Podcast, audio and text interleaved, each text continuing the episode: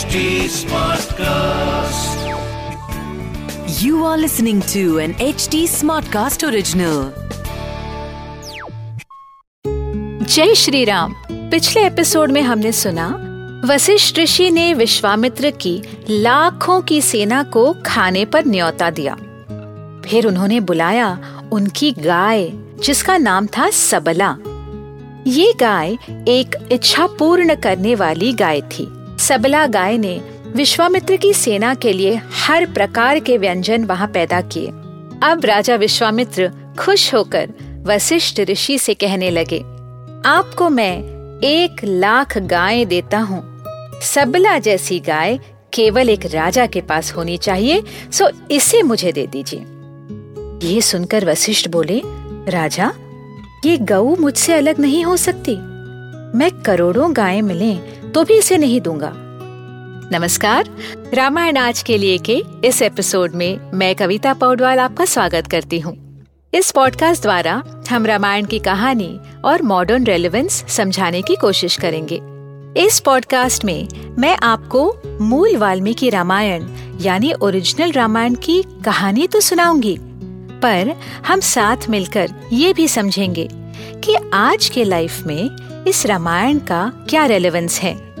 आइए जानते हैं कि आज हम प्रभु श्री राम से क्या और क्यों सीख सकते हैं।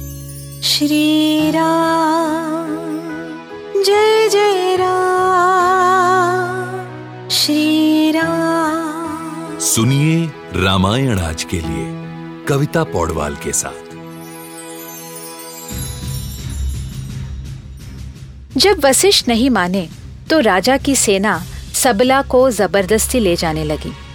तब सबला भाग कर वशिष्ठ ऋषि के पास आई और बोली, गुरुवर, क्या आपने मुझे छोड़ दिया? क्या मुझसे कोई गलती हुई जो आप इस राजा को मुझे ले जाने दे रहे हैं? वशिष्ठ ने अपनी उस दिव्य गाय से कहा, तुमसे कोई नहीं भूल हुई। ये राजा अपनी शक्ति में अंधा हो गया है, लेकिन ये मेरा अतिथि है। ही इज़ माई गेस्ट और ये बहुत बलवान भी है। मैं ब्राह्मण हूँ। मैं शायद इसकी स्ट्रेंथ को मैच नहीं कर सकता। तब सबला ने कहा, आपके नॉलेज से ये क्षत्रिय बड़ा नहीं है, स्वामी। आप मुझे आज्ञा दीजिए। मैं इस राजा को सबक सिखाऊँगी। एंड एक्चुअली ऋषि वशिष्ठ के कहने पर सबला के पेट से कई फाइटर्स पैदा हुए, जैसे शक, यवन कंबोज हरित, किराट और म्लेच्छ। ये सारे मिलकर विश्वामित्र की सेना से लड़ने लगे। एक एक करके विश्वामित्र की सारी सेना खत्म हुई। फिर विश्वामित्र के सौ बेटे लड़ने आए, जिन्हें वशिष्ठ ने केवल अपनी आवाज़ और मंत्रों से खत्म कर दिया। ये देखकर Vishwamitra was humiliated and he was shattered उनके एक मेव बेटे को अपना राज्य सौंपकर वह हिमालय की तरफ़ चल दिए। जहाँ उन्होंने महादेव की तपस्या की। कुछ वर्षों बाद महादेव को प्रसन्न कर उन्होंने महादेव से शस्त्र और शास्त्र विद्या का आशीर्वाद मांगा और वो सारे मंत्र जिससे वेपन्स क्रिएट होते हैं। आपको याद है ना? यही विद्या विश्वामित्र ने राम को सिखाई थी।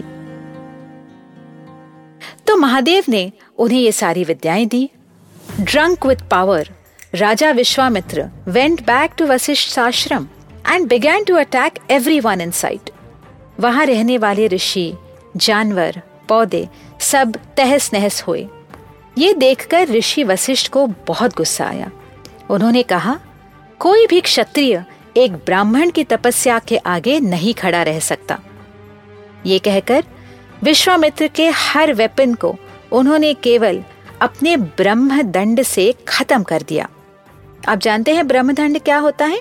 It's like a staff it's like a silver stick used by Brahmins for support आप उसे किसी मैजिक वॉन्ड से कंपेयर कर सकते हैं यह जैसे डम्बल के पास था in Harry Potter anyway Vashishtha की तपस्या में इतनी शक्ति थी कि घमंड से चूर विश्वामित्र का एक भी वेपन या शस्त्र उनके सामने टिक नहीं पाया। फिर ऋषि वशिष्ठ ने विश्वामित्र को ये भी कहा कि तुम वैसे नहीं रहोगे। जो तुम हो you will cease to exist the way you are और उनके कहने के मुताबिक, विश्वामित्र उस दिन से ऋषि बनकर अपने इमोशंस और एंगर को कंट्रोल करने के लिए तपस्या करने लगे। विश्वामित्र ने डिसाइड कर लिया कि इसी जन्म में, इसी शरीर में वो तप करके एक उच्च कोटि के ब्राह्मण बनेंगे।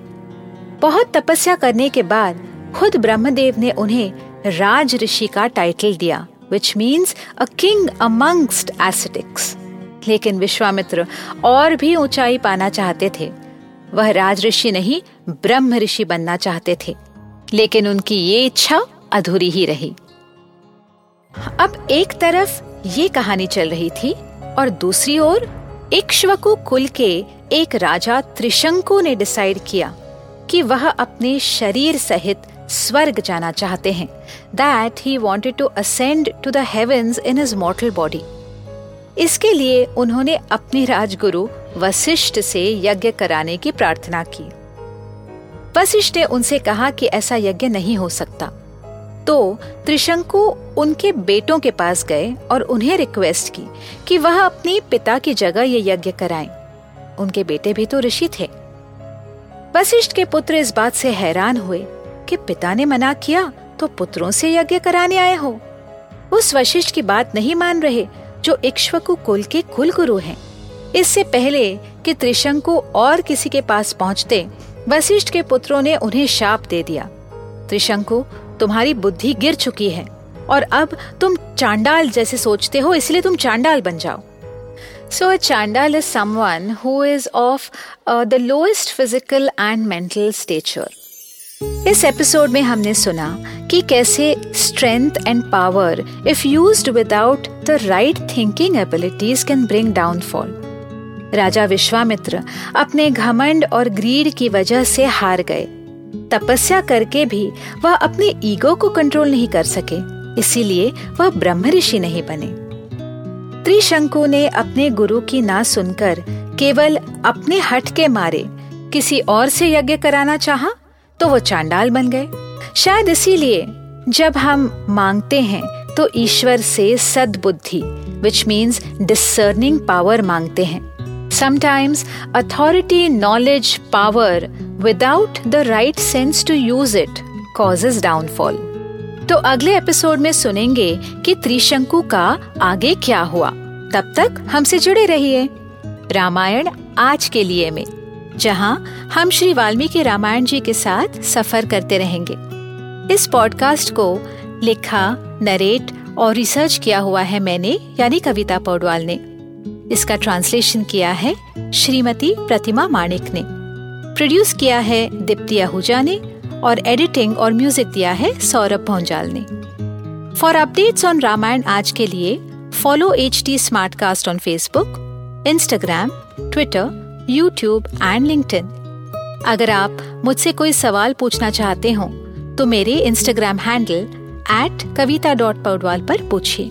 और रामायण आज के लिए की पूरी सीरीज़ सुनने के लिए log on to W W W dot H T Smartcast dot com अगले एपिसोड में आपसे फिर मुलाकात होगी। तब तक के लिए Ram Ram. This was an HT Smartcast original. HT Smartcast.